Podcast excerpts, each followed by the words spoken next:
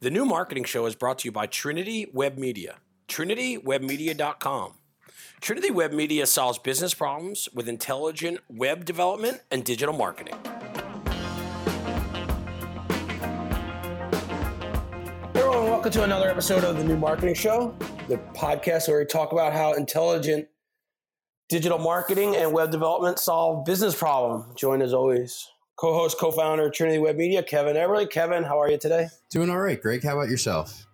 I'm I'm good. I can't complain too much here. You know, I thought that we would talk about a topic that, you know, a lot of people, that's always on a lot of people's mind, and a lot of people, you know, it's one of the things why we're drawn into a lot of projects and into a lot of engagements is let's talk about competition. Okay. And competition meaning competition in the marketplace, competition within even like marketing and messaging and competing with all the other noise of everything that's going on in the world and everything that's going on, you know, around you. You know, like we, we keep talking about Giving Tuesday. Giving Tuesday is coming out in on December third. And just think about all the competition just around that for your message so that something like a nonprofit can be heard. So let's wow. talk about competition. What do you think of that? It. Super topical with everything coming up and, you know, Giving Tuesday and the holiday season where you're going to have a lot of retailers trying to get your attention at the same time. Yeah. And, you know, I think that competition is healthy in some, some extent because competition, competition keeps you at your best. Yeah. You know, a lot of times, so here's a quick story. I've developed and managed the product and we've had it for a long time. And, you know, other people have since entered the marketplace since we went, since for us being the original into that. And at that point, I don't know if they were competing on what which product was better. I think they were competing against our complacency with the product. Wow. So I think that a lot of times what happens is people get complacent once they achieve market share or once they achieve, you know, having the loudest voice maybe in a space. Mm-hmm. I think that sometimes you're not only competing against other people, you're competing against yourself and your own complacency. Yeah. I've never thought about that aspect. Yeah. Yeah. That's so, I mean, when you, when you think about, let, let's, let's go to the, the Giving Tuesday example. Let's go to nonprofits here. You know, everybody thinks that their nonprofit is the most important to everybody else. You know, I've worked with a number of nonprofits and everybody, except for one, Phoenix Children's Hospital never took this stance. And the reason that they never took the stance is they knew that what they did was important. They believed in their mission. They didn't have to convince anybody. Listen, having somebody support a charity that helps children, mm-hmm. and especially in a hospital setting, an emergency setting, or long-term care setting, it's not that hard to tell a compelling story. Sure. You know, but when you get to the other nonprofits, you know, it's it's difficult. Everybody thinks that their nonprofit is the most important, and they just don't understand why people don't want to just support them to support mm-hmm. them. So I think that a lot of that has to do with you have to be more tactical. When there's more competition in a space, now you really have to get strategic and tactical and tell the best story possible.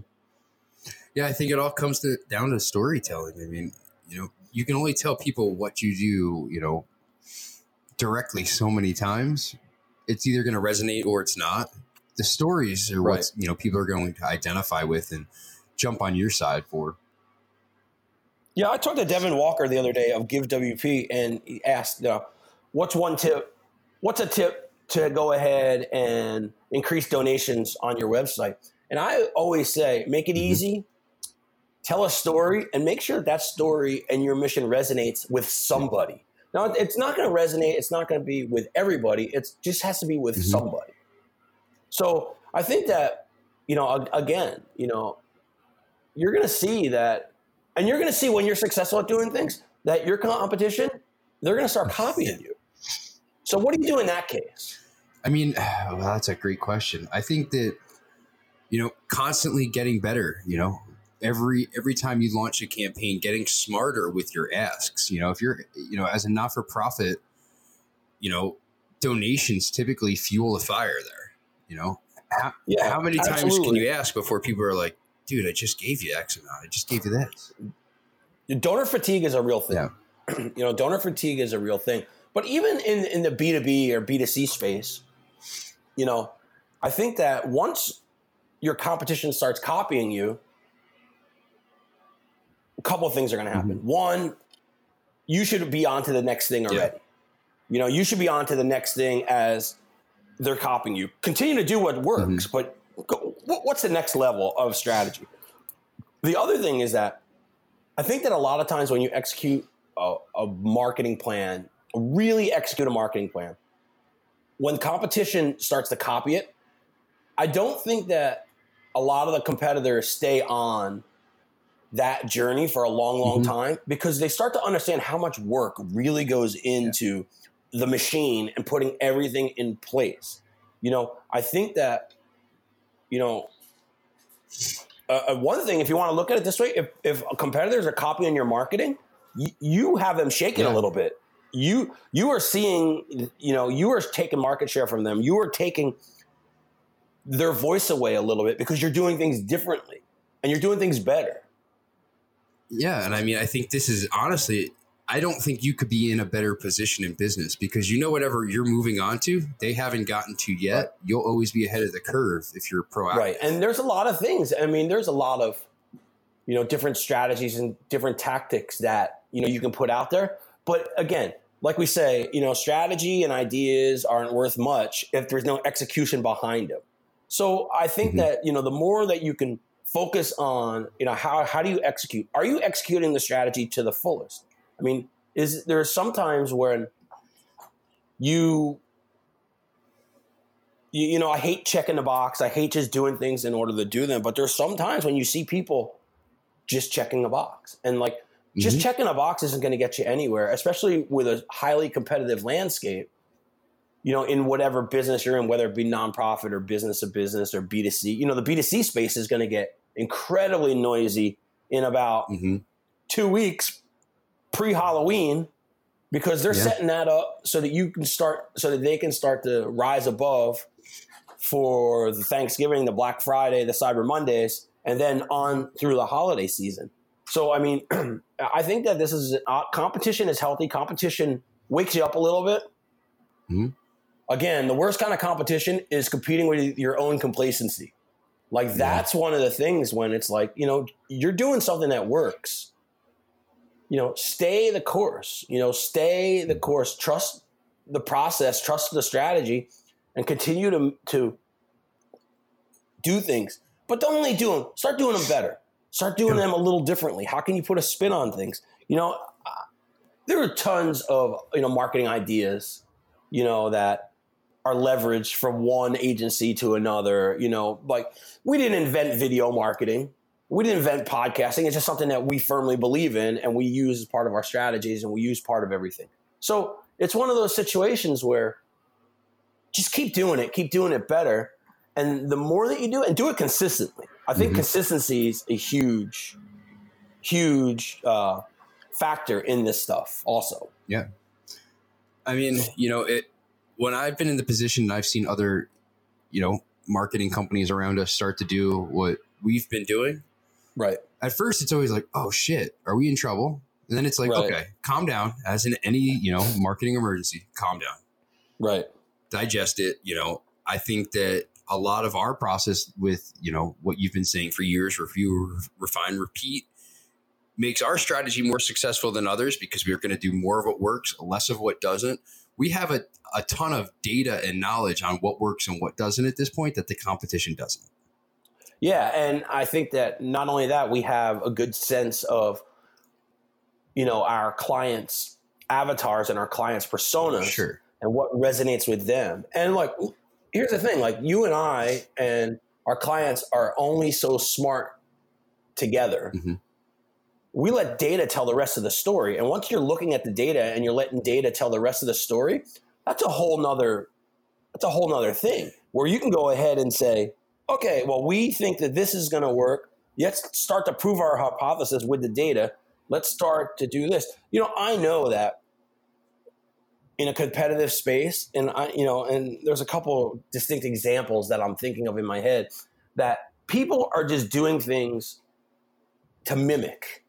they're not doing things, you know, to the extent with all the data and all the reporting mm-hmm. and all the analytics behind it, the way that, you know, we do things or the way that, you know, our clients do things. Yeah.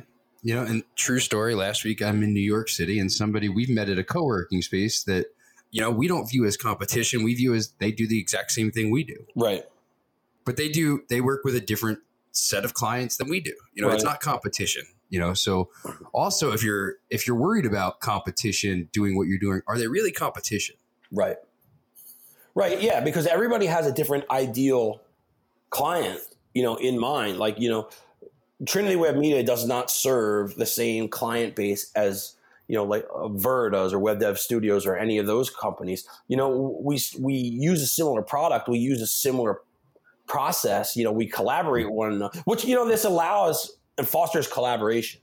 You know, collaboration over competition is was always a Gangplank motto, and I I believe that throughout my whole career. But in, in this case, if you want to remain ahead of your competition in the marketplace, as we're talking like true head-to-head competitors, you know, I think that what you need to do is you need to keep doing what has been working for you. You need to then go back, analyze it, and do it better. Mm-hmm. And then also, what else is out there for us that, you know, new leading edge stuff? You know, I I don't ever want to be bleeding edge. Mm-hmm. You know, I, I've I've gone, I've been a firm believer in, you know, I think that being on the bleeding edge is a, a one million or a zero sum game. You know, you're either going to hit a million or you're going to hit zero. And hitting a million is slow. Hitting zero is fast. You know, so bleeding edge is is not for uh, not for me personally, mm-hmm. and also not for our, our business. And at the same time, you know, very rarely are we ever working with clients who want to be on the bleeding edge of technology or bleeding edge of their industry. We just want to take what works and keep doing it better. Yeah. And, you know, from your experience, I, I know in mine, this is true. Um, our clients know ex- exactly what their competition is doing as well. Oh, absolutely. Well, w- without a doubt. I mean, if you don't know that, yeah. then you're, you're missing out. Like right now, you know, for almost every one of our clients, we know exactly what's going on in the competitive landscape. Because it's our job to know.